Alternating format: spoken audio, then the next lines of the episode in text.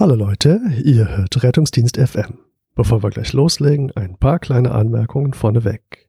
Wir sind nun zwei Jahre dabei und dank euch haben wir inzwischen eine gewisse Reichweite und andere werden auf uns aufmerksam. Das ist total cool, weil wir dadurch die Möglichkeit hatten, zum Beispiel am digitalen High teilzunehmen. Wir waren zu einer Diskussionsrunde beim digitalen Degina-Kongress eingeladen und die Pinup Docs haben uns erneut zu einer Foam Session bei Now2Go eingeladen. Es ist sogar so, dass inzwischen die ersten Werbeagenturen auf uns aufmerksam werden und gerne Werbung in unserem Podcast schalten möchten. Wir haben lange darüber nachgedacht, ob das nicht eine interessante Gelegenheit wäre, denn neben vor allem Zeit investieren wir auch Geld in dieses Podcast-Projekt. Schlussendlich sind wir übereingekommen, dass für uns das Wichtigste Unabhängigkeit ist. Unabhängigkeit in der Auswahl der Themen, in dem, was wir sagen und in dem, was wir hier treiben.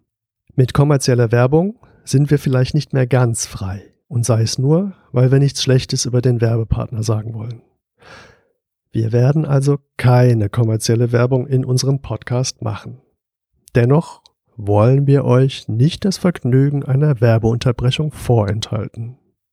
Daher gibt es ab dieser Folge als kleine Auflockerung sozusagen eine Werbepause, in der unser Lagershopping24 Verkäufer Mike interessante Gäste begrüßt, die tolle Produkte vorstellen. Wenn ihr erraten könnt, um welches Produkt, um welchen Artikel aus eurem medizinischen Lager es sich handelt, dann schreibt uns eine Mail an mail.rettungsdienstfm.de. Zum Auftakt bekommt diese Folge der Erste, der schreibt, ein Rettungsdienst FM T-Shirt.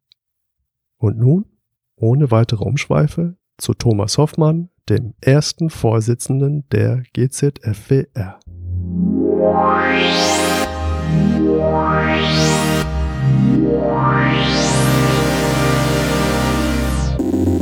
why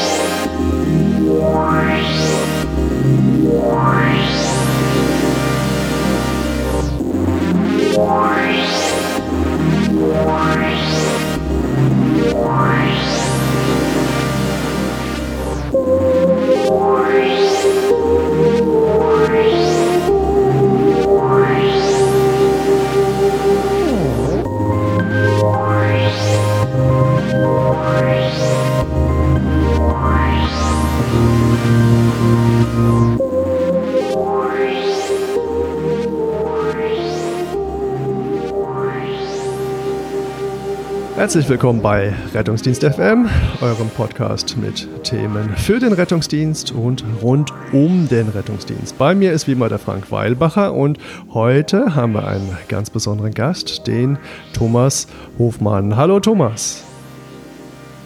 Hallo Julius, hallo Frank. Ja, hallo Thomas. Ähm, wir freuen uns sehr, dass wir dich heute als Gast äh, begrüßen dürfen. Ähm, Thomas Hofmann ist nämlich der erste Vorsitzende der GZFWR. Und äh, was genau das ist und ähm, was sich hinter seiner Person und hinter dieser ähm, schwierig auszusprechenden und zu merkenden Abkürzung verbirgt, das werden wir heute erfahren. Ja, wollen wir gleich mal damit anfangen, äh, dass wir vielleicht gleich das auflösen, dass du uns mal erklärst. So in groben Zügen erstmal nur, um die Spannung zu halten, was die GZFWR ist. Ja, gerne. Ähm, erst noch mal ganz kurz ein herzliches Dankeschön, dass ich da sein darf und uns ähm, vorstellen darf. Wir freuen uns, die dass du Zeit hast. Ist, es äh, steht als Abkürzung für die Gesellschaft zur Förderung der Wissenschaft im Rettungsdienst. Wir sind jetzt ein, gute anderthalb Jahre alt, also auch noch ein relativ junger Verein. Und äh, wie der Name schon ein bisschen verrät, ähm, haben wir uns äh, die Förderung der Wissenschaft im Rettungsdienst ähm, auf die Fahne geschrieben äh, letztendlich geht es darum, dass diese, die Kluft aus ähm, Praxis im Rettungsdienst und Forschung, die es vielleicht schon gibt, die es aber mit Sicherheit noch, noch mehr geben muss und soll, ähm, einfach ein bisschen kleiner machen, dass der Transfer sowohl von der Theorie in die Praxis, aber auch die Fragestellungen, die für die Praxis relevant sind, den Weg in die Forschung finden. Das ist letztendlich so vielleicht die Unterüberschrift unter dem Namen. Okay, und äh, welche Rolle spielst du? Wer, wer bist du? Ähm, Ich bin äh, Thomas Hofmann, ich bin der äh, gewählte erste Vorsitzende, Aha. auch Gründungsmitglied und, und auch, ähm, ja, wie soll man sagen, einer der, der Gründungsidee habe. Also wir waren letztendlich äh, drei Kandidaten, die sich äh, ausgetauscht haben über wissenschaftliche Themen im Rettungsdienst. Das war ähm, ja eben ich mit einem betriebswirtschaftlichen Hintergrund, ein Kollege mit einem bildungswissenschaftlichen Hintergrund und ein dritter, der sich noch im Studium der Medizin befindet. Und äh, wir haben uns eben sind an einen Punkt gekommen, wo wir im Rahmen unserer Diskussion ähm, glaube ich, auf fast jeder Rettungswache kommen, dass wir irgendwann gesagt haben, das müsste man mal machen und das müsste man mal machen. Und irgendwann haben wir gesagt, jetzt machen wir einfach und sprechen nicht immer nur im Konjunktiv. Und ähm, haben dann überlegt, wie wir letztendlich dieses Themenkomplex angehen können und haben uns dann dazu entschlossen, einen Verein zu gründen, weil wir einfach geglaubt haben und nach wie vor glauben, dass das eben personenunabhängig sein muss. Es geht also nicht, dass da drei, oder sollte nicht so sein, dass da drei einzelne Namen stehen, sondern dass es eben da eine Institution gibt, die sich mit der Frage beschäftigt und die sich ja dann auch ein Stück weit entwickeln kann, unabhängig von den handelnden Personen. Ähm, genau, das, äh, da, da habe ich meinen, ähm, meinen Anteil mit dran gehabt. Ähm, zu mir persönlich ist es so, ich bin 37 Jahre alt, ähm, lebe und wohne mittlerweile seit dreieinhalb Jahren in Darmstadt. Oh, gar nicht so weit weg. arbeite hier, ja, ähm, arbeite hier ähm, 100% als Notfallsanitäter bei einer Hilfsorganisation und ähm, habe, wie ich schon angedeutet habe, ähm, früher studiert, habe äh, Betriebswirtschaftslehre studiert und BWL gemacht, ähm, nicht unbedingt, weil, äh, weil das so mein Wunschthema war, sondern ähm, weil man damals noch nicht und heute ist es auch noch schwierig, Rettungsdienst studieren kann. Mhm. Ja, ähm, deswegen habe ich irgendwie so einen Weg gesucht und damals auch ohne Abitur, das geht heute auch in anderen Branchen leichter, gab es halt letztendlich oder andere Disziplinen leichter.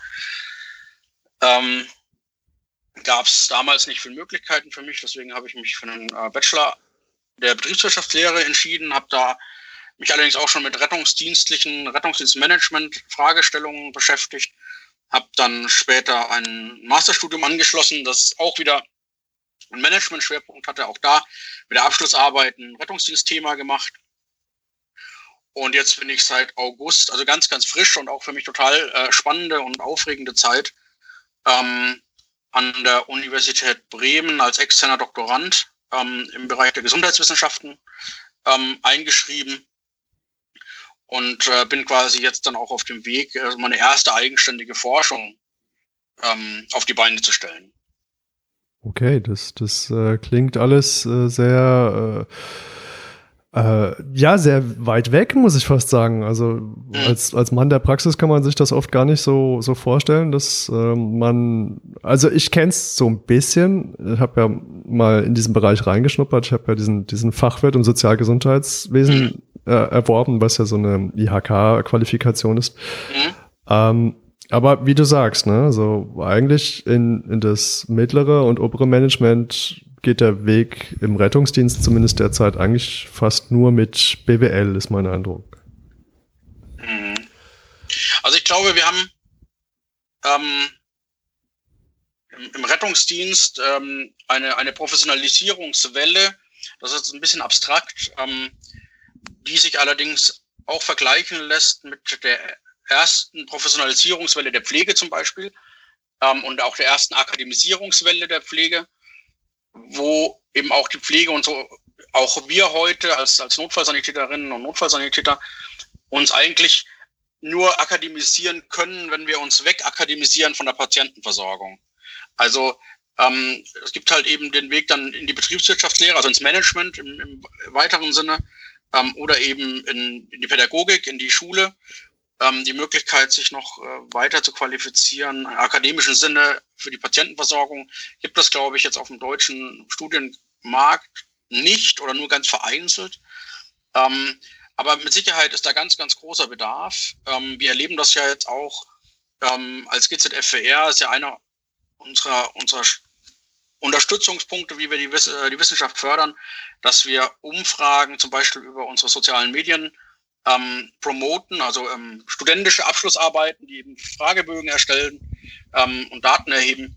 Und da erleben wir letztendlich, dass wir da ganz enorme Reichweiten und auch Rückläuferzahlen generieren, weil auch, ähm, glaube ich, die Leute, also auch der, der einfache Retter, der jetzt selber nicht in der Forschung oder akademisch unterwegs ist, den Bedarf sieht und auch äh, quasi gehört werden will. Also der will zu bestimmten Sachen seine Meinung oder sie, ja, also ähm, ja. der Notfallsanitäter, die Notfallsanitäterin oder auch äh, die anderen Qualifikationen selbstverständlich wollen ähm, letztendlich hier gehört werden. Und ähm, das, da bieten wir halt auch eine schöne Plattform, eine neutrale Plattform. Ja, das und, ist ja, ähm, ja. Das ist ja sowas, was man aus dem Rettungsdienst kennt, wenn man dort schon eine Weile ist. Ne? Es wird ja immer, ähm, es sind ja ähm, 80 Millionen Bundestrainer gefühlt, ähm, wenn WM ist und das gleiche ist ja im Rettungsdienst. Letztlich weiß es ja ähm, fast jeder äh, von uns, genau wie der Rettungsdienst in Deutschland eigentlich laufen sollte. Aber ähm, dass das Ganze mal strukturiert in irgendeiner Form als Meinung geäußert wird, das ist, glaube ich, ähm, tatsächlich relativ selten, habe ich den Eindruck. Ähm, wie siehst du das? Wie, wie, wie nehmt ihr das wahr? Wie, wie denkst du, das ist der Status quo diesbezüglich, könnte man sagen, in Deutschland heutzutage? Ich glaube, ich glaube, dass das, da muss man sehr stark differenzieren. Ähm, aus meiner persönlichen Sicht ist es so, dass es durchaus Bereiche im Rettungsdienst gibt, die sind sehr gut untersucht. Ähm, wenn wir zum Beispiel daran denken, an den Themenkomplex Belastung im Rettungsdienst, ähm, da habe ich gefühlt in meinen 18 Jahren, die ich jetzt als äh, Rettungsassistent und Notfallsanitäter unterwegs bin, 25 Befragungen mitgemacht. Ähm, aber es gibt dann auch eben wieder andere Seiten ähm, der, der, rettungsdienstlichen Tätigkeit, äh, die wenig bis gar nicht untersucht sind. Und ähm, das ist halt auch so ein bisschen unsere, äh, unsere Aufgabe als GZFWR. Wir wollen nicht nur die, die Forschung fördern, sondern wir wollen sie letztendlich auch sichtbar machen. Ähm, denn es passiert eh nicht so viel Forschung und dann ist es natürlich ein Stück weit auch ärgerlich, wenn quasi mehr oder weniger permanent das gleiche Phänomen, die gleichen Aspekte untersucht werden, ähm, auch im Rahmen von Bachelorarbeiten oder Masterarbeiten und ähm, eben äh, nicht die wenige Kapazität, die wir haben, äh, dazu nutzen, die Erkenntnis, äh, die Erkenntnisse möglichst breit über den Rettungsdienst auszubreiten. Das heißt, ihr seht eure Aufgabe auch ein Stück weit in der Strukturierung der, sei mal, der Forschungsfelder und der Forschungsvorhaben und ähm, nehmt es euch auch zur Aufgabe aufzuzeigen, wo denn noch im Moment Forschungsbedarf ist, wenn ich das richtig verstehe. Ja, das, äh, das hast du genau so richtig verstanden. Wir haben zum Beispiel als einer unserer Angebote bieten wir eine ähm, Abschlussarbeitsberatung, würde ich das jetzt mal vereinfacht ausdrücken. Das heißt, äh, Kandidatinnen und Kandidaten, die jetzt ähm, vor ihrem Bachelor- oder Masterabschluss stehen und nicht so richtig wissen, was sie für ein Thema machen wollen, können sich bei uns an uns wenden. Über unsere Homepage ist da ein Ansprechpartner zu finden. Und ähm, der ist eben erstmal da, um so ein bisschen das Feld zu sondieren, welches Thema, aus welcher Disziplin kommt vielleicht die Anfrage und ähm, dann haben wir durchaus auch eine Liste, wo wir sagen, das wäre mal spannend, wenn das jemand untersuchen würde. Das ist ja aber auch nur die eine Seite. Ähm, das heißt, äh, dass man so Forschungsideen und Vorhaben ein Stück weit strukturiert und lenkt. Das äh, ist natürlich eine ganz äh, sportliche Aufgabe und äh, wir freuen uns immer über solche Anfragen, dass wir da eben auch dann die Erkenntnisse ein bisschen ähm, strukturieren können. Auf der anderen Seite haben wir auch, wir hoffen, dass es stattfinden kann in Präsenzform im April nächsten Jahres unser Symposium, wo es eben dann eben auch darum geht, das, was erforscht wird, auch irgendwie bekannt zu machen. Ja, also ähm, diese Bachelor- und Masterarbeiten, da steckt ja unheimlich viel Fleiß und ähm, Engagement häufig drin. Und ganz viele davon ähm, landen am Schluss in irgendwelchen Bücherregalen und werden, wenn wir mal ganz ehrlich sind, äh, einfach nicht mehr gelesen. Und das ist ähm, sehr, sehr schade. Einmal für die Branche, die vielleicht durch dieses durch die Erkenntnisse, ähm, die in so einer Arbeit stecken, auch äh, vielleicht lernen könnte und sich weiterentwickeln könnte. Und auf der anderen Seite natürlich auch für den oder diejenigen, die die Arbeit erstellt hat. Ja, ähm, dass einfach so viel, so, so viel Arbeit und ähm, Zeit und Engagement letztendlich dann irgendwie mit einer Note abgegolten ist. Und das war es dann zu diesem Thema. Ja, aber das ist ja wahrscheinlich auch das Schicksal von ganz vielen Doktor- und Bachelorarbeiten und auch nur Hausarbeiten die dann irgendwie geschrieben werden, damit sie geschrieben sind, um dann die Qualifikation zu erwerben. Aber der Wissenserwerb, der da eigentlich dahinter steckt oder vielleicht sogar die, die Erkenntnisgewinnung, die, die, wie du sagst, findet eigentlich keinen keinen Weg in die Öffentlichkeit oder in, in den Diskurs. Ähm, wie ist denn das? Ich, ich habe den Eindruck, jetzt mit dem Notfallsanitäter hat's ziemlich Fahrt aufgenommen. Ich habe den Eindruck, dass der Rettungsdienst in Deutschland beginnt, sich sozusagen zu emanzipieren. Ne? Also gegenüber dem ärztlichen Tätigkeitsfeld, aber auch gegenüber dem pflegerischen, aber auch natürlich gegenüber dem betriebswirtschaftlichen ähm, Sektor. Ähm, kann man sagen, in welche Richtung das vielleicht gehen würde? Gibt es da Beispiele im Ausland oder wie, wie macht man es denn im Ausland? Gibt es Rettungsdienstwissenschaft im Ausland? Ja, also das, äh, das gibt es auf jeden Fall. Ähm, ich glaube auch, dass der Begriff Emanzipation ähm, eigentlich den Sachverhalt ziemlich gut beschreibt. Wir ähm, bekommen ein gewisses ähm, ja, Selbstwertgefühl vielleicht als Profession. Ähm, wir entwickeln unsere eigene Wissensbasis als Profession und ähm, so etwas Ähnliches gibt es auch überwiegend im englischsprachigen Ausland. Ähm, gerade wenn man nach England schaut oder zum Beispiel Australien, teilweise nach Kanada, dann gibt es dort äh, Studiengänge, die sich, ähm, die dann meistens Paramedic Science, Paramedic Practice oder Paramedicine heißen, die sich also mit äh, letztendlich das englischsprachige Äquivalent zu dem Begriff, den wir so ähm, bevorzugen, eben die Rettungswissenschaften sind. Und äh, wenn wir zum Beispiel nach England gehen, ist es so, dass in Kürze ähm, jeder, der in England oder in, in Großbritannien äh, Paramedic werden will, letztendlich einen Bachelorabschluss von einer Universität braucht. Ähm, und äh, das muss jetzt nicht unbedingt heißen, dass, äh, das will ich auch ganz klar so sagen, ähm, dass man quasi nur kompetent ist, wenn man seine Ausbildung an einer Hochschule erworben hat. Ähm, ich glaube auch, dass äh, unser deutscher Notfallsanitäter, unsere deutsche Notfallsanitäterin sich da fachlich nicht verstecken braucht. Ähm, allerdings hat man halt eben, wenn man an einer Hochschule die Ausbildung macht, vielleicht an dem einen oder anderen Punkt ähm, ein bisschen einen Vorteil. Und das geht halt primär in den Bereich der Methodenkompetenz, also der wissenschaftlichen Methoden. Ne? Wie, wie generiere ich Wissen? Ähm, wie kann ich wissenschaftliche Arbeiten lesen, sie bewerten ähm, vielleicht auch hinsichtlich ihrer Relevanz für meine praktische Arbeit bewerten. Ich denke, das habt ihr ja auch in eurem Podcast immer wieder auch gemacht, dass ihr auch mal irgendwelche Studien zitiert habt und dann gibt es eben Studien, ähm, die nimmt man so zur Kenntnis und dann gibt es Studien, die haben hm, eine Wucht, nenne ich es mal, eine Bedeutung, die unmittelbar dazu führt, dass ich in meiner Patientenversorgung irgendwas anders mache, als ich das früher gemacht habe. Und ähm, ich glaube, da hat dann tatsächlich die Ausbildung an einer Hochschule ähm, gewissen Vorteil gegenüber der Ausbildung in einer Berufsfachschule. Ähm, zumindest so wie es im Moment läuft. Und da ist eben halt eben einer unserer Ansatzpunkte als äh, GZFWR, dass wir auch ein Stück weit ähm, die Auszubildenden und die, und die Berufsfachschulen unterstützen wollen, um diese wissenschaftlichen Kompetenzen ähm, zu vermitteln und äh, zu erlangen. Da haben wir auch Projekte laufen, die sind noch nicht so weit, dass wir, dass wir da Ergebnisse vermelden können. Aber ähm, das ist auf jeden Fall etwas, was bei uns auch im, äh, unter den Zielen auftaucht. Was denkst du, was ist in Deutschland da ein, ein sagen wir mal, ein realistischer Ansatz? Denkst du, der deutsche Notfallsanitäter sollte ein Bachelorstudium werden? Oder denkst du eher, es sollte vielleicht im Rahmen der Notfallsanitäter Aus, äh, sei mal, eine, eine wissenschaftliche Methoden, Grundkompetenz erworben werden, so dass ich ähm, Evidenz richtig einordnen und richtig bewerten kann? Denkst du, das ist eher der Weg, der, der kommen kann und wird? Ich würde mir tatsächlich beides wünschen. Ähm, es gibt eine Empfehlung des äh, Wissenschaftsrats, das ist letztendlich eine Beratungsinstitution für die Bundesländer und für die Bundesregierung zu wissenschaftlichen Fragestellungen. Und die haben 2012 allerdings schon ähm, einen, eine Empfehlung herausgegeben zu allen Gesundheitsfachberufen und haben dort eine Akademisierungsquote von 10 bis 20 Prozent empfohlen.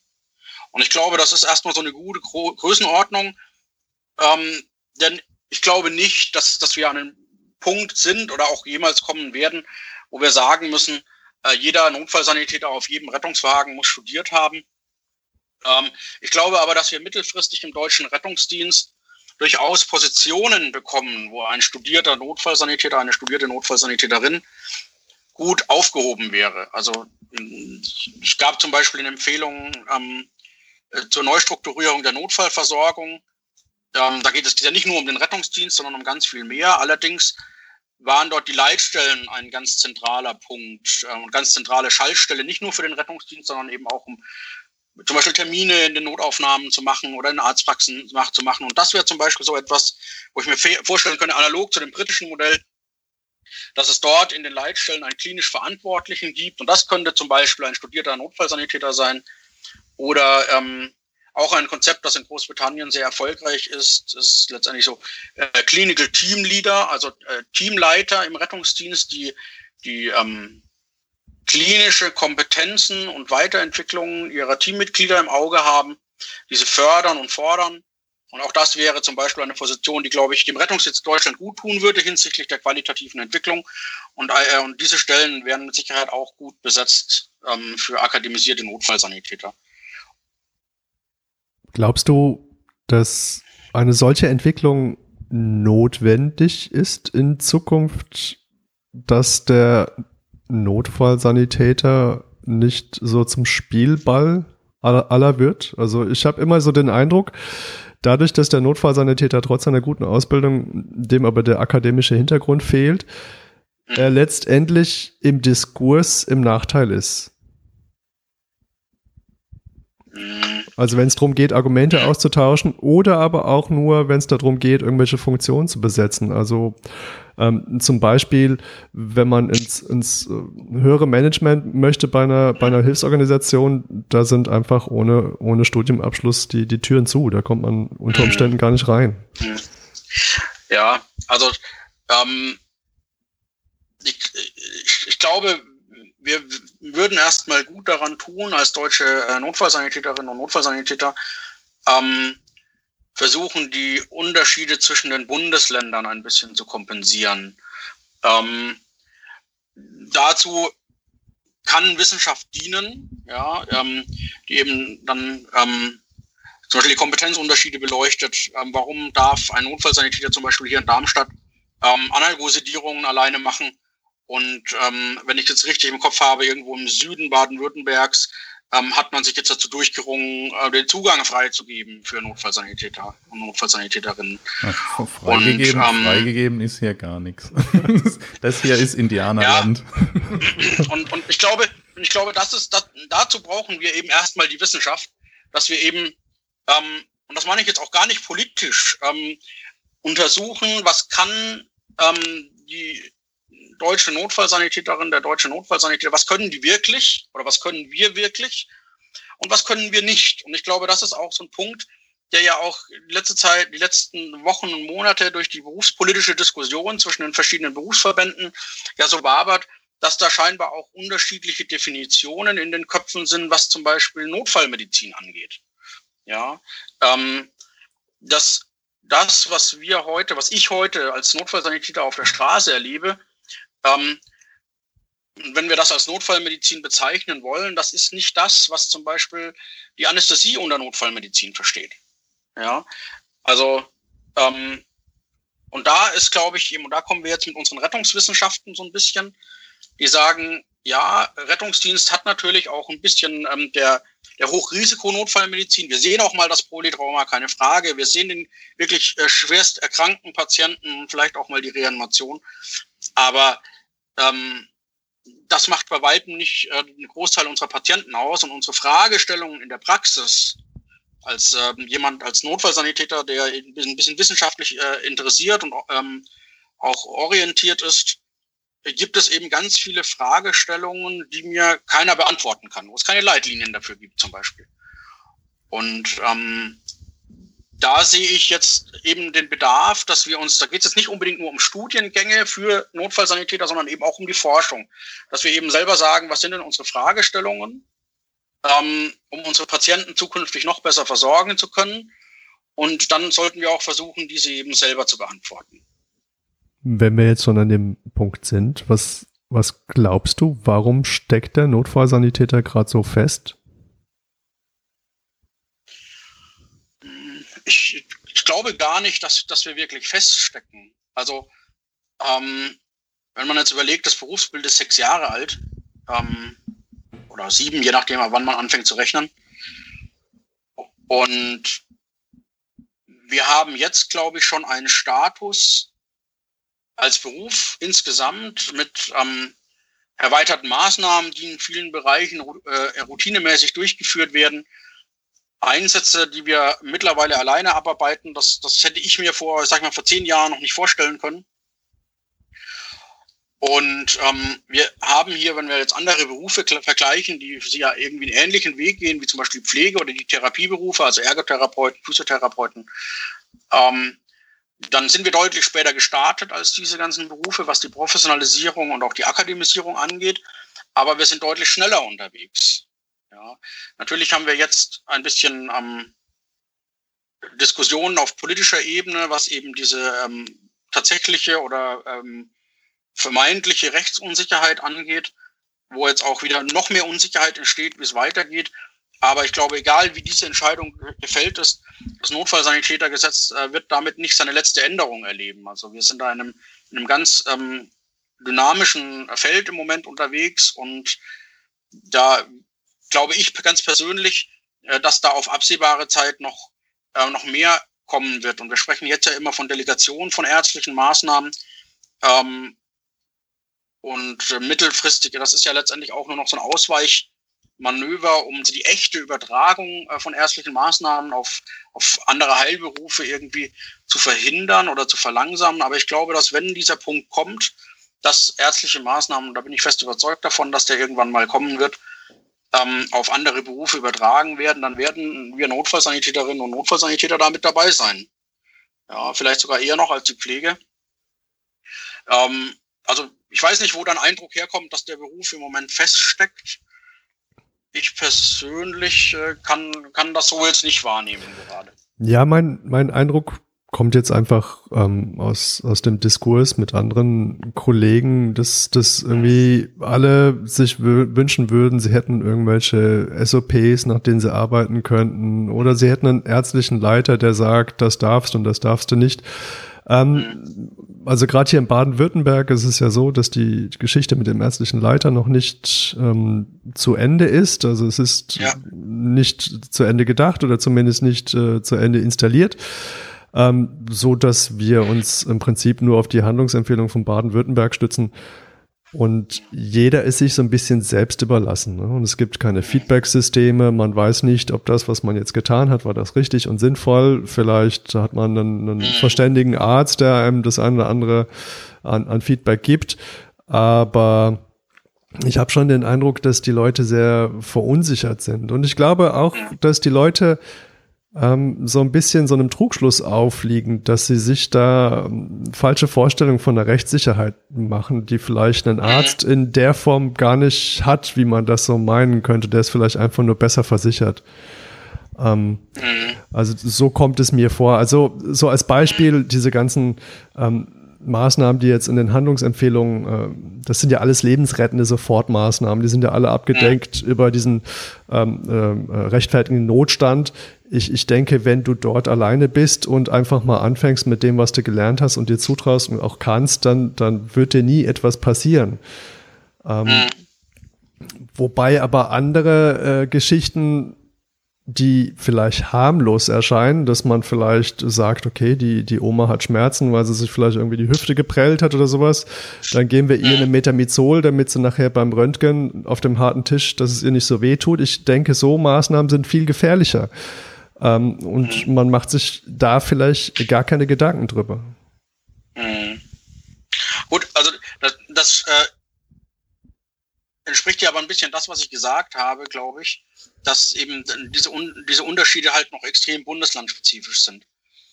Ähm, ich glaube auch zu diesen erweiterten Maßnahmen müssen wir auch irgendwie nochmal festhalten, dass jetzt eben seit, ja, seit Anfang 2014, also fast, seit fast sieben Jahren mittlerweile, ähm, einfach Notfallsanitäter in der Bundesrepublik unterwegs sind. Ähm, am Anfang weniger, jetzt immer mehr und jetzt mittlerweile fast ausschließlich.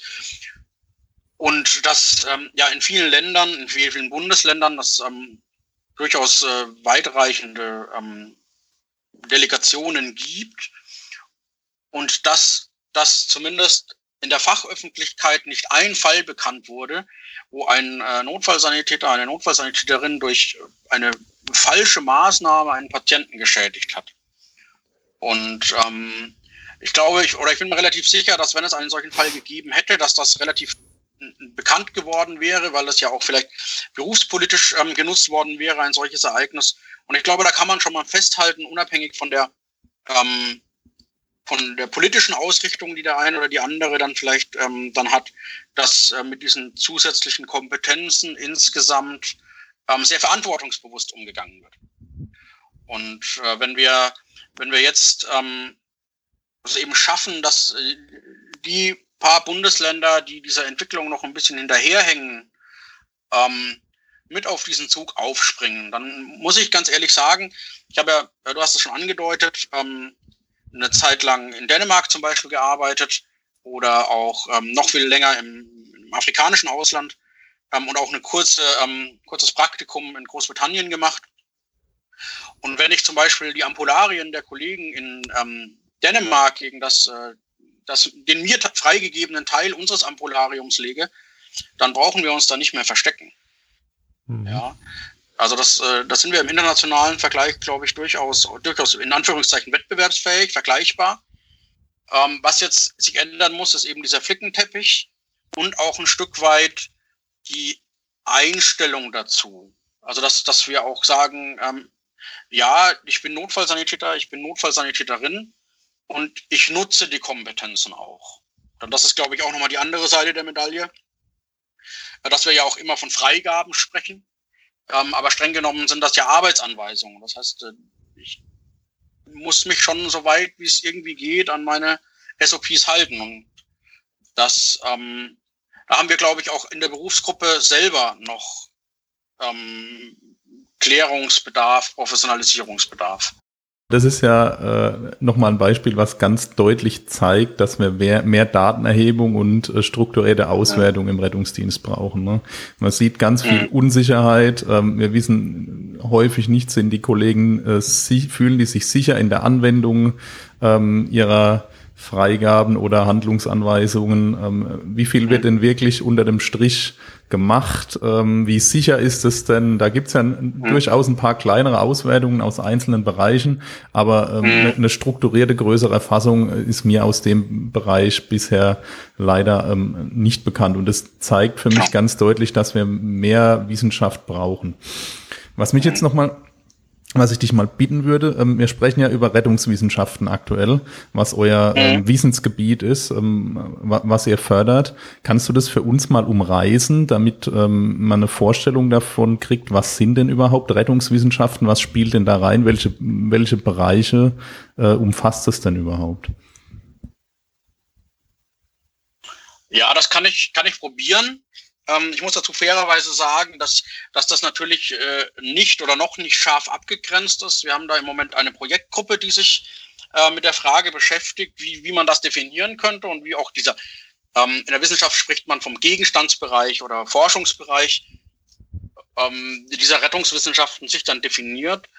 Und ähm, letztendlich geht es dabei darum, dass wir eben das deutschsprachige Pendant zu diesen ähm, Paramedic Science oder Paramedicine entwickeln wollen. Das heißt, äh, wir beschäftigen uns mit dem mit der rettungsdienstlichen Versorgung, also dem medizinischen Part, aber natürlich auch dem, dem psychologischen Part, vielleicht auch sozialer Fragestellungen, etwas, was in der aktuellen Forschung noch extrem zu kurz kommt im deutschsprachigen Raum, aber auch alles, was letztendlich da im, ähm, im Ra im Randbereich dann mit dazugehört, ob es eben die, das Management von solchen Einrichtungen geht, ob es die Aus- und Fortbildung geht, äh, geht ob es ähm, versorgungsforschende ähm, Fragestellungen gibt, ähm, gesundheitswissenschaftliche Fragestellungen, natürlich auch ein gewisser Aspekt öffentliche Sicherheit, der da mit reinspielt, ähm, Medizintechnik, Kommunikation, ähm, was alles, was da ähm, für den Rettungsdienst als solches relevant ist und ähm, da, glaube ich, unterscheiden wir uns gar nicht so sehr von den, von den frühen Phasen, zum Beispiel ähm, der Pflegewissenschaften oder der Therapiewissenschaften oder jetzt ja auch, auch ein bisschen im Populärbereich angekommenes Thema ähm, der Hebammenwissenschaften, ähm, wo wir einfach einen eigenen ähm, ein eigenes Wissensportfolio aufbauen äh, müssen und äh, wollen. Und das ist letztendlich mit unser Ziel, ohne jetzt genau zu wissen, wie das am Schluss ähm, aussehen wird. Wie ist es im Bereich der ähm, klassischen medizinischen Forschung? Da gibt's ja sicherlich viele Überschneidungen. Ne? Da wird ja im Moment hauptsächlich einmal von ärztlicher Seite beackert, wobei der präklinische Bereich ja da lange ein Stiefkind war, weil einfach die Datenakquise wahrscheinlich häufig schwieriger und aufwendiger ist. Ähm, siehst du da eine, eine, klare Abgrenzung zur, ähm, sagen wir mal jetzt ärztlichen, medizinischen Forschung in der Präklinik oder siehst du das ergänzend oder ist das vielleicht ein interprofessioneller Ansatz eher für, aus deiner Sicht?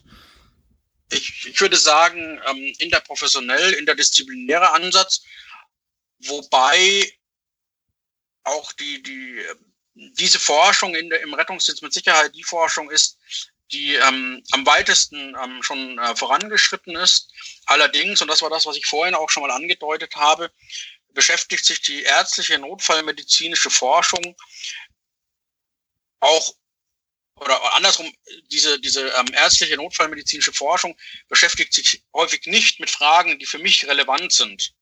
Ähm, da gehören zum Beispiel ganz banale Fragen äh, dazu, wie ähm, welche Extremitätenschienung ist die beste oder ähm, äh, welche, nach welchen Kriterien kann ich beispielsweise einen Patienten zu Hause belassen und einen Hausarzt verweisen. Ähm, solche Fragestellungen, die halt auch unterhalb der, äh, der Tätigkeitsschwelle oder der Alarmierungsschwelle der Ärzte liegen, ähm, werden aus meiner Sicht im Moment gar nicht beforscht und dadurch ist dort halt auch ähm, relativ wenig ähm, Evidenz da. Und äh, das ist jetzt auch erstmal der Kernbereich oder die Kerntätigkeit äh, von Notfallsanitäterinnen und Notfallsanitätern. Und natürlich gibt es dann einen gewissen ähm, einen Kontaktbereich äh, zu, dem, ähm, zu der ärztlichen notfallmedizinischen Forschung, wobei es mir auch ganz wichtig ist, ähm, du hast ähm, gerade auch nach präklinischer Forschung gefragt. Wir sind auch gerade als Gesellschaft dabei, das ist wahrscheinlich sehr akademisch, uns über solche Begriffe Gedanken zu machen. Und ähm, bei uns zum Beispiel jetzt hier eben in Darmstadt und im Landkreis Darmstadt-Dieburg wird ein ganz erheblicher Teil der Patienten durch den, ähm, den, durch den Rettungsdienst versorgt, aber nicht mehr ins Krankenhaus transportiert. Das heißt, ist das überhaupt noch präklinisch, was wir machen? Oder ist das nicht äh, eine eigene Versorgungsform in irgendeiner irgendeiner Form. Und das sind, wie gesagt, sehr theoretische Überlegungen, die auch in diese, diese Definition von Rettungswissenschaften mit reinspielen. Wie nennen wir Teilbereiche? Ähm, wie grenzen wir die ab? Und ähm, ja, da ist eben ganz, ganz viel Bewegung drin. Das ist super spannend, das zu verfolgen, auch ein Stück weit mitgestalten zu können. Aber da kann ich letztendlich vielleicht noch keine abschließende, ähm, befriedigende Aussage dazu geben, was am Schluss die Rettungswissenschaften sein werden. Denn das ist letztendlich ja auch, selbst wenn wir mal an den Punkt kommen, wo die irgendwie installiert sind und ähm, wo die anerkannt sind, ähnlich wie jede andere wissenschaftliche Fachdisziplin, entwickelt sie sich weiter, differenziert sich weiter aus.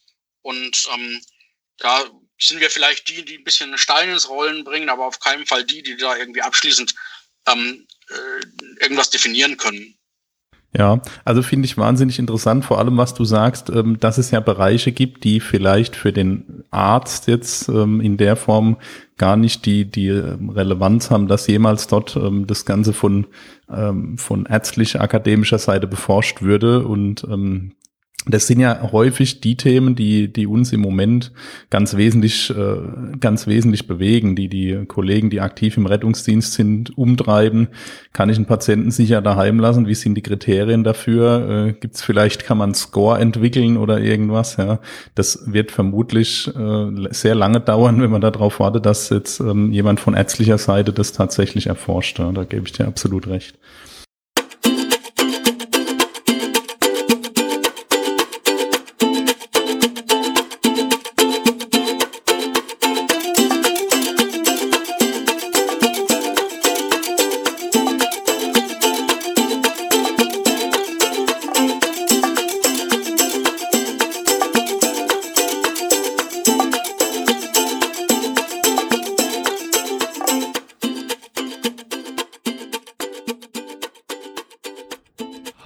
Hier ist wieder der Mike. Schön, dass ihr dabei seid. Heute bei mir Dr. Knochenmoos. Dr. Knochenmoos, wie geht es Ihnen? Hallo Mike, wunderbar, dass ich heute bei dir sein darf.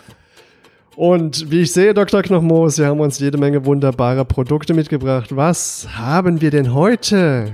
Ja, Mike, äh, ich habe dir heute was ganz Besonderes mitgebracht. Oh, ich bin, bin so gespannt. Bin froh, dass ich heute hier sein darf, um dieses Produkt hier allen zu zeigen.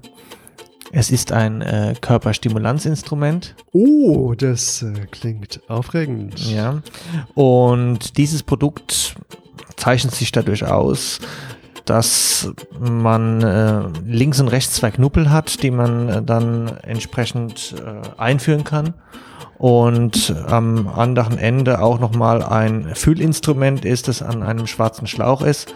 Und wir hier bei unserer Firma Dr. Knochenmus leben dieses Produkt.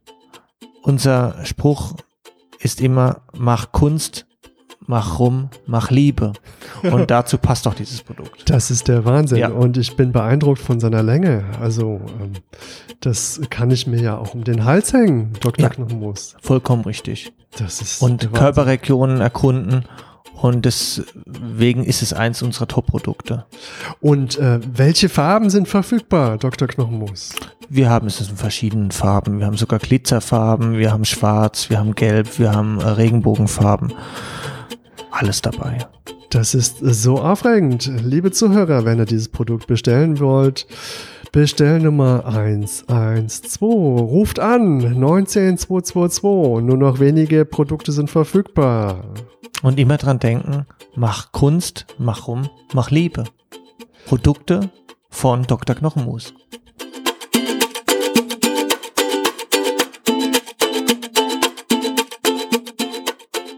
Was würdest du sagen, wie, wie würdest du die Kollegen motivieren, die jetzt Notfallsanitäter sind ähm, oder vielleicht sich in der Ausbildung befinden? Was gibt's für einen guten Grund, ähm, jetzt ähm, zum Beispiel Rettungswissenschaften zu studieren, wenn es denn sowas in der Form gibt? Und denkst du, damit kann man dann wirklich langfristig das Arbeiten in der Praxis beeinflussen? Ja, das glaube ich tatsächlich.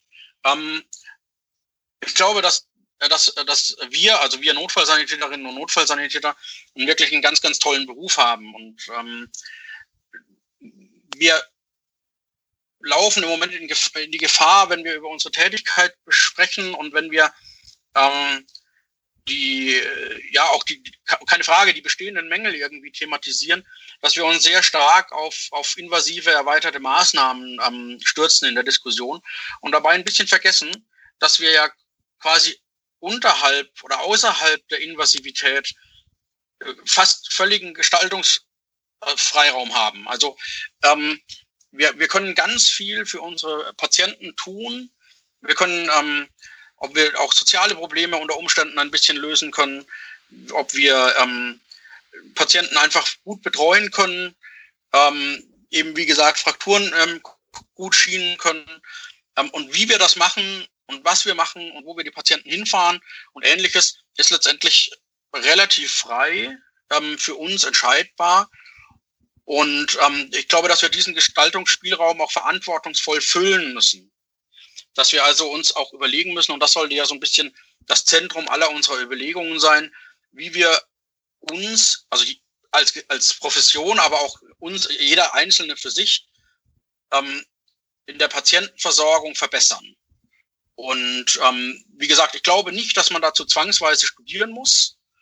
Ähm, das hilft vielleicht an der einen oder anderen Stelle, aber in der allerersten Linie glaube ich, ist es wichtig, da selber zu reflektieren. Ähm, was habe ich jetzt gemacht? War das gut, was ich gemacht habe? Was würde ich das nächste Mal anders machen? Ein Stück weit sich vielleicht auch von dem Gedanken verabschieden, auch wenn das weh tut, ähm, dass wir immer die, ähm, die wirklich schwierigen Notfälle versorgen müssen, sondern dass eben die Gesellschaft sich da verändert hat und das wird sich auch nicht wieder zurückdrehen, äh, sondern dass ähm, dass die Hilfeleistungsersuchen mittlerweile eben einen anderen Charakter haben oder häufig einen anderen Charakter haben, als das vielleicht von noch vor 15 Jahren der Fall war.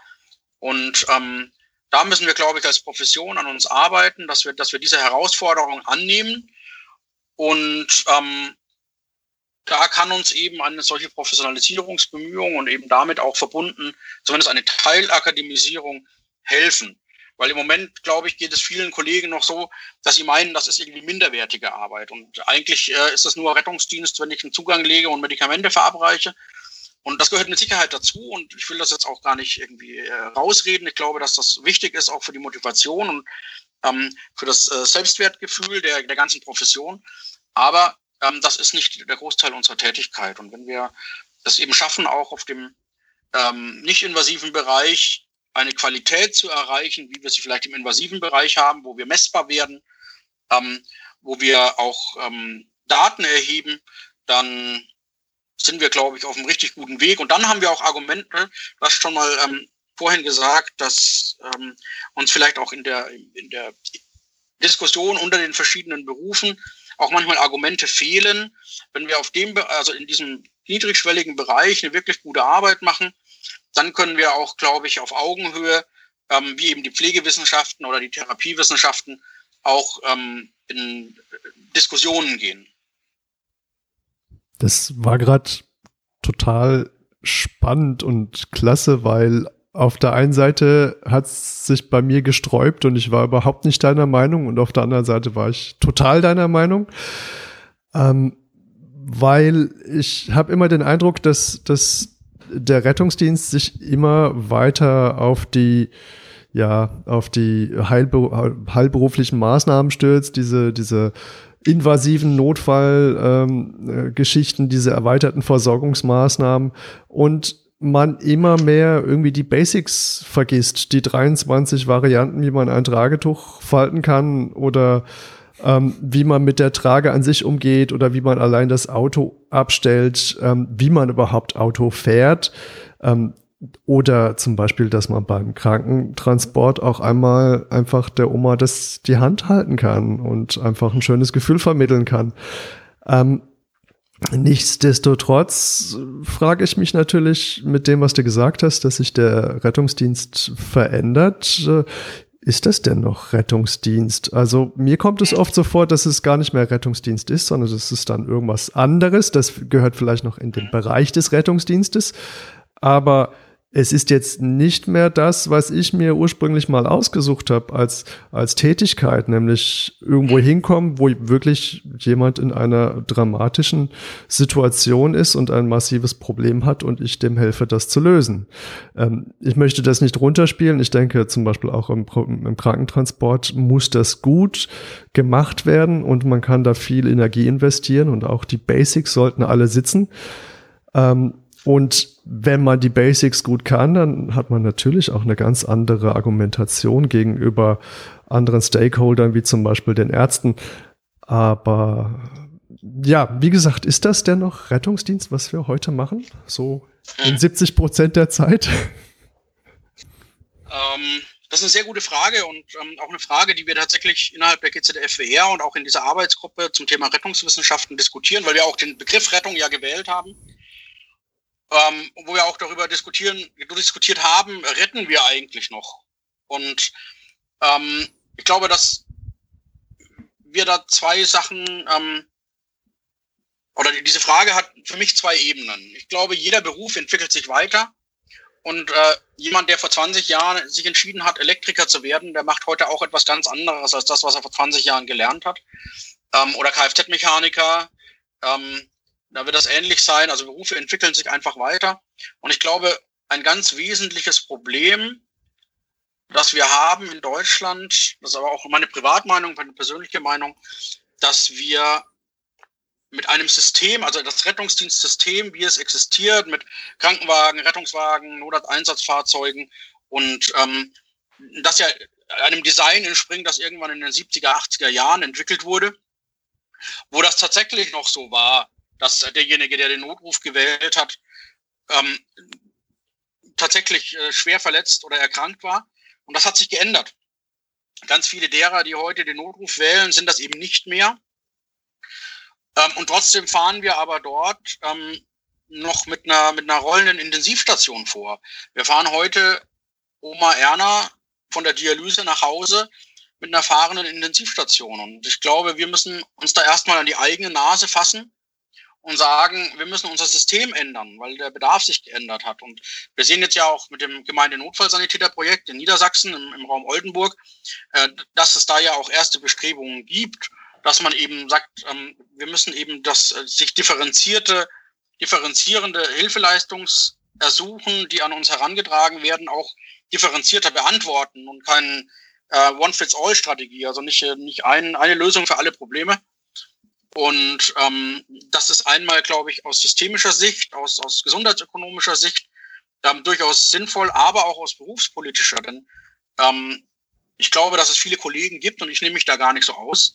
Ähm, ich fände es super spannend, ähm, alleine mit einem Pkw zu einem Patienten zu kommen, der jetzt nicht hochzeitkritisch ist, für den ich vielleicht auch mal Zeit habe, ähm, den ich mal ein bisschen intensiver untersuchen kann, mit dem ich für ihn wirklich passende Lösungen erarbeiten kann, was die Zuweisungsstrategie angeht, ob man das über den Hausarzt macht, über den ärztlichen Notfalldienst oder eben dann doch über die Klinik oder zukünftig vielleicht auch noch andere Varianten ähm, möglich sind.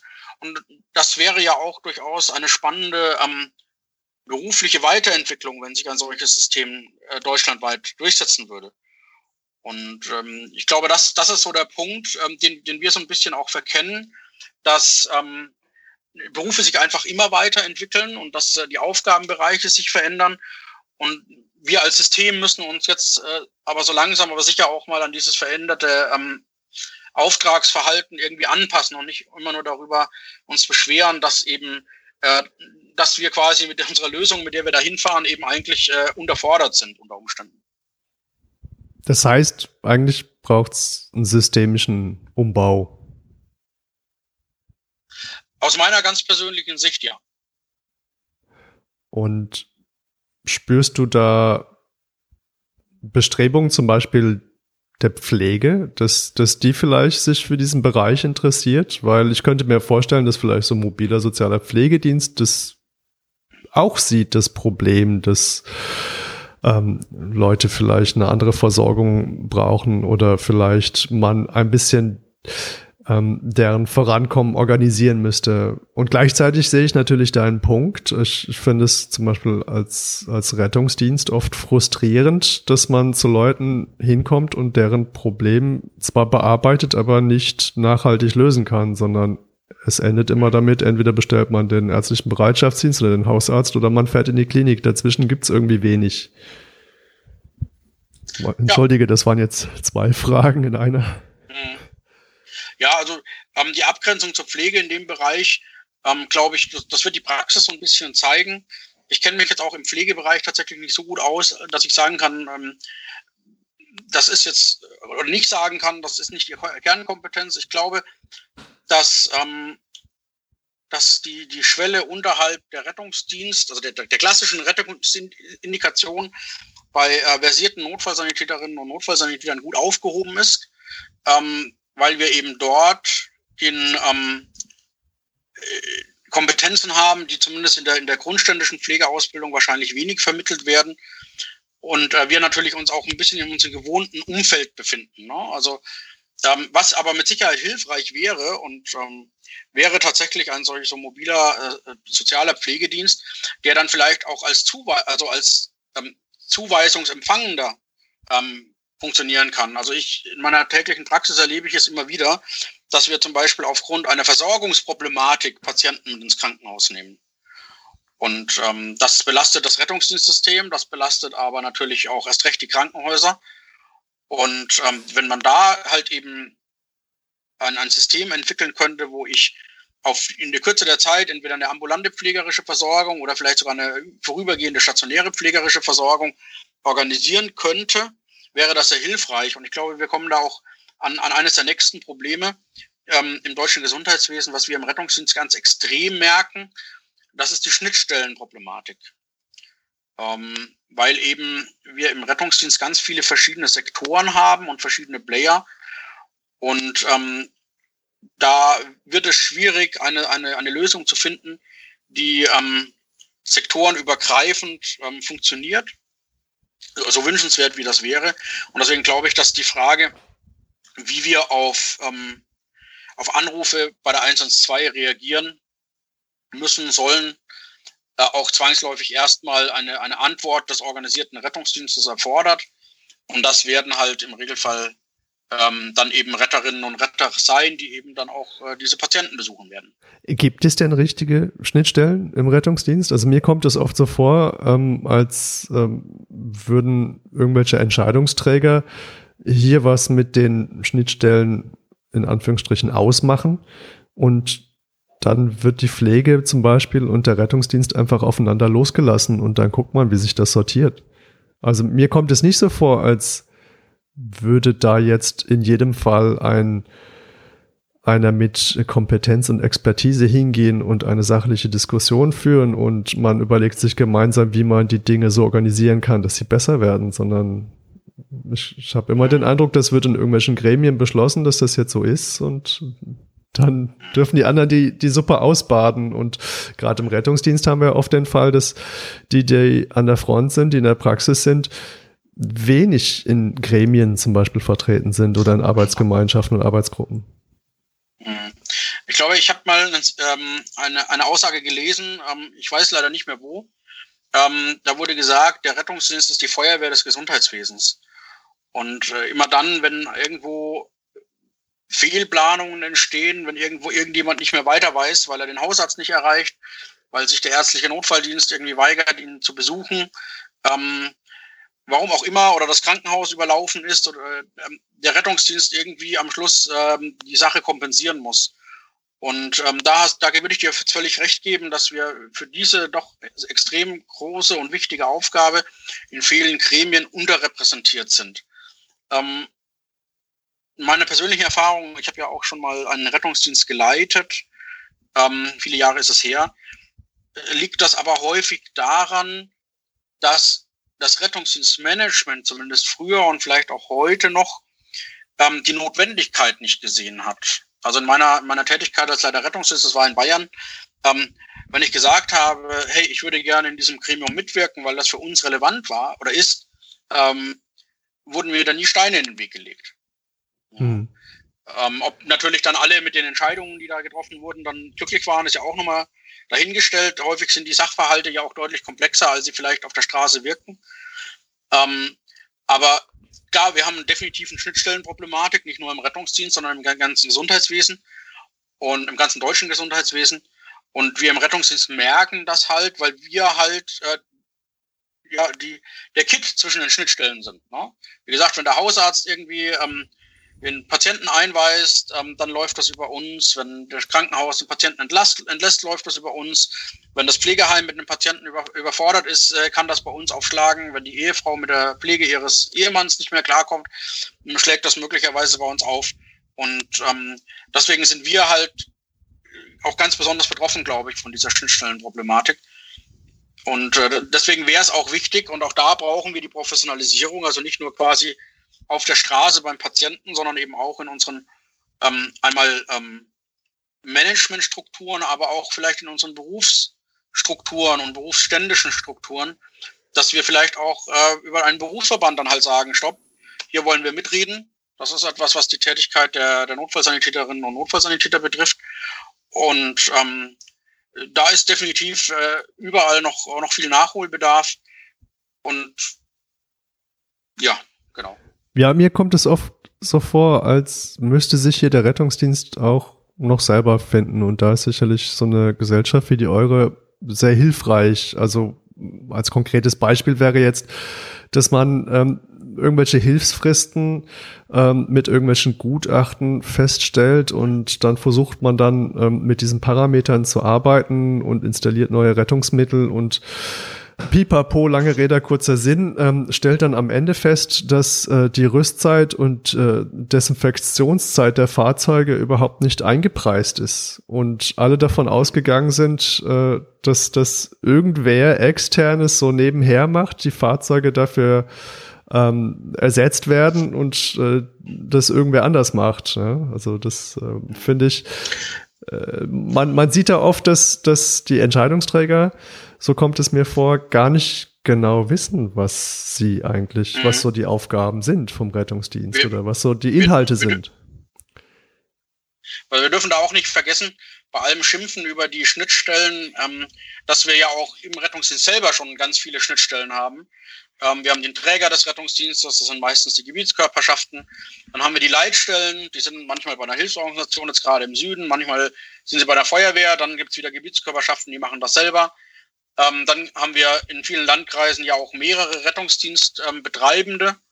Ähm, und so kommen wir auch in Situationen, dass wir auch ganz kleinzellig organisiert sind. Also ähm, wie gesagt, ich habe gute Kontakte nach England, die dort ähm, ja auch in deutlich größeren Organisationseinheiten äh, organisiert sind. Und da ist es zum Beispiel jetzt so, zumindest an den großen Krankenhäusern, dass dort an den Notaufnahmen in Anführungszeichen äh, Putzkolonnen stehen, die quasi das Infek die infektiöse Ambulanz aufbereiten, während das Team quasi im Krankenhaus ist. Das ja. Wäre mein ähm, Traum.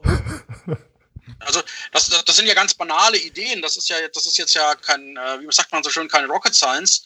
Aber das funktioniert halt nicht, wenn ich, wenn ich ähm, in irgendeiner Stadt irgendwie sieben RTWs habe und die sind von vier verschiedenen Organisationen und jede Organisation sagt sich, warum soll ich denn den RTW vom anderen putzen? Also ähm, wir sind da mit Sicherheit an, an Punkten, wo wir uns ähm, eben auch ganz viel selber an die eigene Nase fassen müssen. Also wir uns als Rettungsdienst, ähm, um dann eben zu überlegen, wie wir vielleicht auch Synergieeffekte bekommen, ähm, wie wir unser System selber gestalten. Das tun wir, glaube ich, auch nicht, sondern wir sind so ein bisschen Spielball ähm, anderer Systeme. Und ich finde zum Beispiel lang genug dabei, dass ähm, dass ich die Einführung der DRGs äh, miterlebt habe und die Auswirkungen, die diese auf den Rettungsdienst haben. Das hat vorher auch keiner bedacht gehabt, dass plötzlich Intensivtransporte ein Thema sei, äh, sein werden, dass wir plötzlich Notfallbilder erleben, ähm, weil die Leute früher aus dem Krankenhaus entlassen werden nach operativen Eingriffen, ähm, die, die früher halt noch in der Klinik passiert sind, also OP-Nachblutungen und ähnliche Geschichten. Und sowas passiert uns, glaube ich, immer wieder, dass, ähm, dass wir einfach aufgrund der, der geringen Größe immer wieder Spielball irgendwelche Strukturreformen werden und ähm, dann eben kompensieren müssen, woran nicht gedacht wurde. Und da brauchen wir eine, eine vernünftige, äh, eine, eine, eine Vertretung, die ähm, also jetzt nicht nur den Berufsstand vertritt, ähm, oder auch die Berufsstände. Wir dürfen ja auch immer nicht vergessen, wir sprechen hier immer von Notfallsanitäterinnen und Notfallsanitäter, aber es gibt ja auch ganz viele andere Retterinnen und Retter, also mit anderen ähm, unterschiedlichen Qualifikationen. Und ähm, da müssen wir, glaube ich, als Rettungsdienst auch ähm, über Qualifikationen, Organisationsgrenzen, über, über ähm, Teilbereiche, also sowohl wie die rettungsdienstliche Lehre, das rettungsdienstliche Management, einfach irgendwo zusammenkommen und ein Stück weit können, können wir das gerne bei uns innerhalb der GZFWR leisten. Wobei mir nochmal ganz wichtig ist, wir sind keine politische, ähm, kein politischer Verein. Ähm, wir haben uns der Wissenschaft verschrieben. Ich glaube aber, dass für viele dieser Fragestellungen Antworten aus der Wissenschaft mindestens hilfreich sind, wenn sie nicht vielleicht teilweise sogar die Lösung darstellen können. Und ähm, eins ist mir auch nochmal wichtig, wir sind natürlich überwiegend ähm, Retterinnen und Retter, aber wir haben auch Ärzte unseren, unter unseren Mitgliedern. Also wir sind jetzt nicht äh, irgendwie darauf aus, äh, uns hier irgendwie äh, arztfrei zu organisieren, sondern wir sind da offen für alle Disziplinen, für alle Leute, die ähm, Interesse haben, den Rettungsdienst und die Rettungswissenschaften ähm, auch im weitesten Sinne nach vorne zu bringen. Also wäre auch denkbar ein Notfallsanitäter mit Philosophiestudium und Philosophie-Master äh, in eurer Gesellschaft? Ja, also wir haben tatsächlich auch äh, zum Beispiel äh, Soziologen, ja, ähm, ja. die tatsächlich auch noch einen Bezug haben zum Rettungsdienst oder ein Soziologe. Ähm, also da, da, wir freuen uns sogar ähm, über so, ich sag mal jetzt eher so exotische äh, Entwicklungen. Wir haben übrigens auch Mitglieder, ähm, die im Rettungsdienst forschen und gar keine Retter sind selber. Also auch diese, diese Konstellation gibt es, die aus ihrer Fachdisziplin ähm, heraus sich mit rettungsdienstlichen Fragestellungen beschäftigt haben und äh, die quasi auf uns aufmerksam geworden sind und eben auch Mitglied geworden sind. Okay. Und wie, wie, wie ist es jetzt? Muss man denn jetzt zwingend Wissenschaftler sein, um sich zum Beispiel bei euch zu engagieren? Nein, gar nicht. Also wir stehen, wir stehen wirklich für jede und jeden offen. Ähm, wir haben zwei unterschiedliche Mitgliedsarten Ähm, das ist, glaube ich, auch ein bisschen unglücklich ähm, in der, in der, im, im Wording, im, in den Begriffen, die dahinter stecken. Ähm, in diesen Mitgliedsarten wird tatsächlich unterschieden zwischen Leuten, die einen Hochschulabschluss haben und, äh, und keinen Hochschulabschluss haben. Ähm, der Hintergrund ist allerdings ein ganz, ganz banaler. Wir haben bei unserer Gründung gesagt, wir wollen sicherstellen, aus, die Gründe stelle ich gleich nochmal kurz dar, dass im Vorstand der Gesellschaft Leute sitzen mit einem Hochschulabschluss. Ja. Und das hat man eben über diese un zwei unterschiedlichen Mitgliedsarten ähm, dann umgesetzt und ähm, aber in allen Projekten mitarbeiten, auch an Forschungsprojekten mitarbeiten. Ähm, dazu muss man nicht studiert haben. Im Gegenteil, also im Gegenteil, wir sind da wirklich äh, offen und wir laden da auch herzlich jeden ein, ähm, dass wir ähm, sich da zu engagieren, da mitzumachen. Und äh, wir profitieren da, glaube ich, auch davon, dass da eben ähm, Leute unterschiedlichster Herkunft und unterschiedlichster ähm, Qualifikationen zusammenkommen. Und ähm, ja, vielleicht ganz kurz noch, warum, warum haben wir uns damals bei der Gründung dazu entschieden, zu sagen, im Vorstand sollen äh, Kandidatinnen und Kandidaten mit einem Hochschulabschluss ähm, sitzen. Ja. Wir haben natürlich die Situation, dass wir uns so ein bisschen, ich habe vorhin von der, ganz am Anfang von der Kluft gesprochen zwischen Theorie und Praxis. Und wir wollen natürlich ein spannender Partner sein, einfach einmal für die Retterinnen und Retter auf der Straße, aber natürlich auch für Hochschulen und Forschende.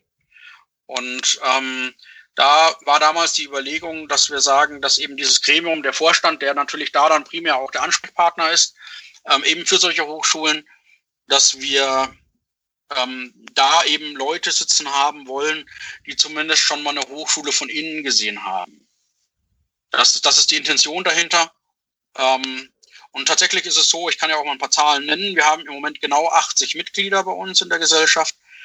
Ähm, davon sind 49 mit einem abgeschlossenen Hochschulabschluss, also ziemlich genau 60 Prozent. Und die, ähm, der andere Teil, 31 äh, unserer Mitglieder, haben keinen oder noch keinen Hochschulabschluss. Das sind mit Sicherheit auch noch äh, einige dabei, die sich gerade irgendwo im Studium befinden.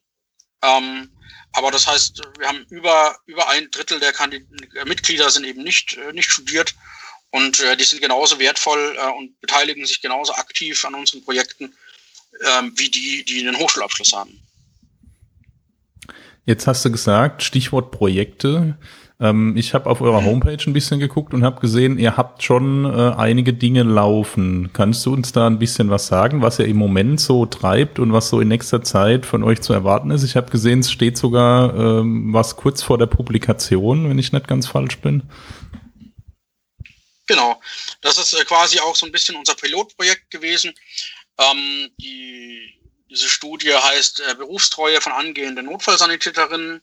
Wir haben da ähm, ziemlich genau vor einem Jahr, November 2019 bis Januar 2020, ähm, Notfallsanitäter Auszubildende befragt, einmal wie zufrieden sie mit verschiedenen Aspekten ihrer Ausbildung sind und auch ähm, was, was sie glauben, wie lange sie ähm, im Rettungsdienst tätig sein werden und was sie glauben, was der Grund ist, warum sie den irgendwann vielleicht verlassen. Und ähm, diese Arbeit äh, sind, haben wir jetzt soweit fertig. Das hat sich jetzt natürlich auch über ähm, Corona alles nochmal ein bisschen verzögert, weil ganz viele von uns auch noch andere Aufgaben haben. Und dann ist natürlich eine ehrenamtliche Tätigkeit gerne das, was mal etwas kürzer ähm, kommt. Aber jetzt äh, ist es soweit, dass wir davon ausgehen, dass wir eigentlich Ende November diese Studie veröffentlichen werden. Die wird kostenlos über unsere Homepage downloadbar sein. Und äh, das ist eben das, was jetzt kurz vorm Abschluss steht. Wir haben Vielleicht hat es der ein oder andere auch darüber schon gestolpert. Im Moment eine Befragung der Leitstellen in Deutschland ähm, äh, am Laufen. Das machen wir genau gemeinsam mit dem Fachverband Leitstellen e.V., der da unser Partner ist. Also wir freuen uns auch da über äh, andere Institutionen, die uns unterstützen, beziehungsweise die wir unterstützen können oder mit denen wir was gemeinsam machen können. Und da geht es auch erstmal, wie wir vorhin auch schon mal festgestellt haben, darum, dass wir erstmal beschreiben, wie ist eigentlich der Ist-Zustand. Ja, diese Studie hat einen Hauptfokus auf die strukturierte Notrufabfrage, weil keiner weiß, wie viele Leitstellen machen das überhaupt, mit welchem System ähm, und so weiter und so fort. Und ähm, das läuft im Moment. Wir haben ähm, ein paar interne Projekte. Ich hatte vorhin schon mal angedeutet, dass wir daran arbeiten, ähm, Schulen ein bisschen zu unterstützen, was die Vermittlung von wissenschaftlicher Kompetenz angeht. Da gibt es ein Projekt, das sich mit Unterrichtsmaterialien im weitesten Sinne beschäftigt. Also wie kann man da den, den Schulen Arbeitsmaterialien an die Hand geben. Wir haben einen Podcast, das ist ähm, auch schon äh, schön am Laufen. Ähm, auch da vielleicht noch eine kleine Hörempfehlung an der Stelle, ähm, der sich eben ganz konkret wissenschaftlicher Fragestellungen im Rettungsdienst ähm, widmet. Wir haben das Symposium, das haben wir vorhin auch schon mal angesprochen, das hoffentlich Präsenz nächstes Jahr im April stattfinden kann. In, äh, in Würzburg soll das sein. Auch da schon mal eine Einladung. Man findet die Details über Datum und genauer Ort und auch auf unserer Homepage.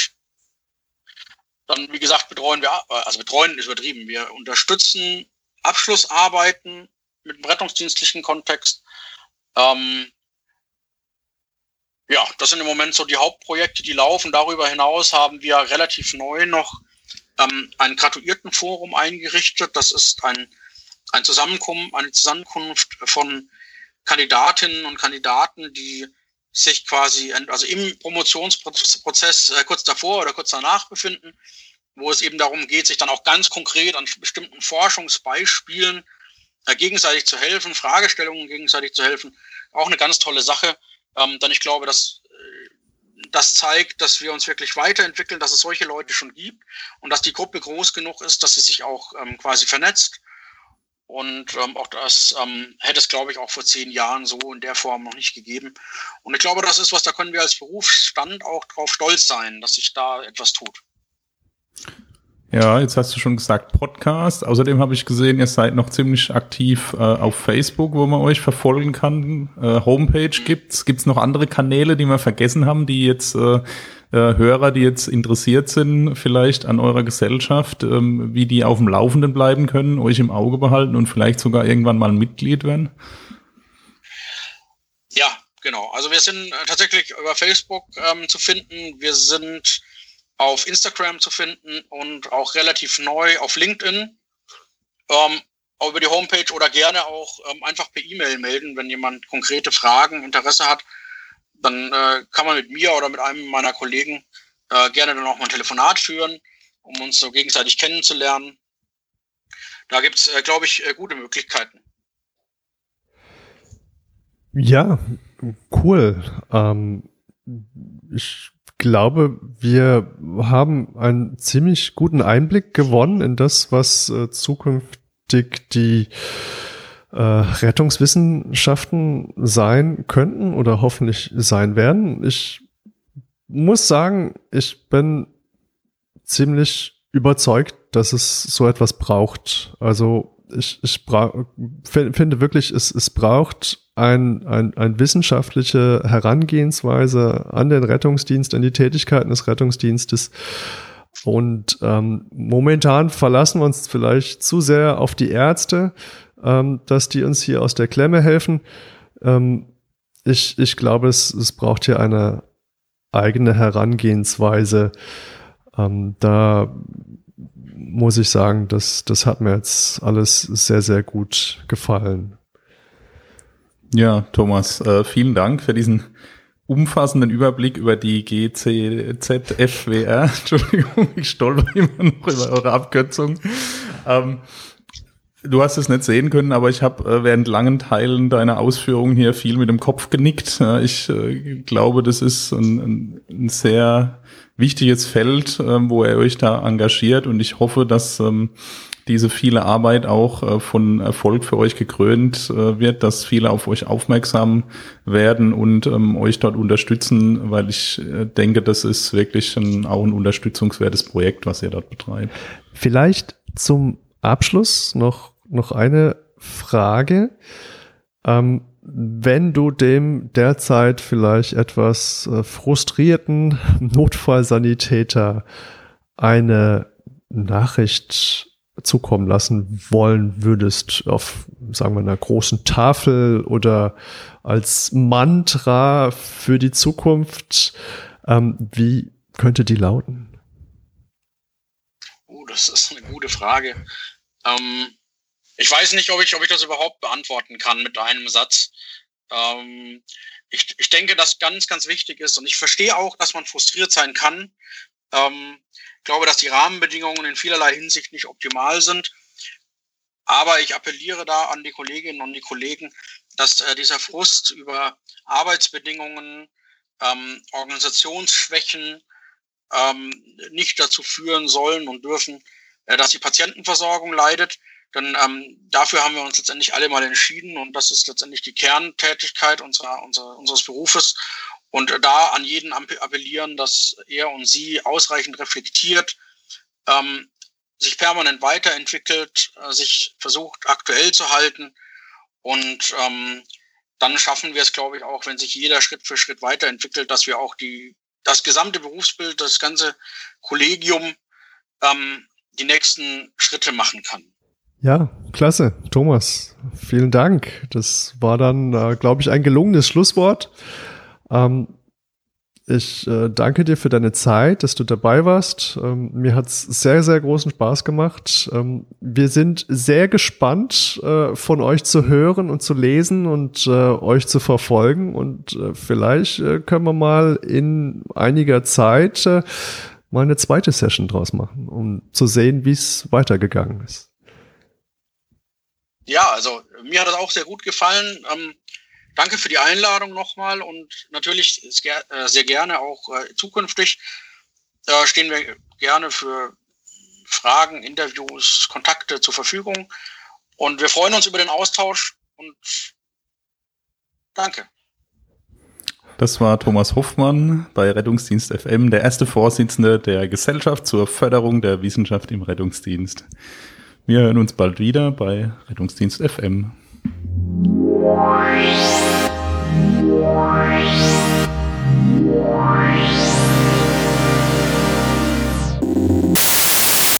Wenn ihr uns unterstützen wollt, dann gibt es hierfür verschiedene Möglichkeiten. Eine Möglichkeit, ihr gebt uns 5 Sterne bei iTunes und schreibt uns statt einer Rezension euren Lieblingswitz. Die besten Witze lesen wir in einer der kommenden Folgen vor. Auf unserer Homepage könnt ihr ab sofort Rettungsdienst FM T-Shirts und Kaffeetassen bestellen. Von dem Erlös können wir vielleicht unser Equipment aufbessern und vielleicht sogar unsere laufenden Kosten senken.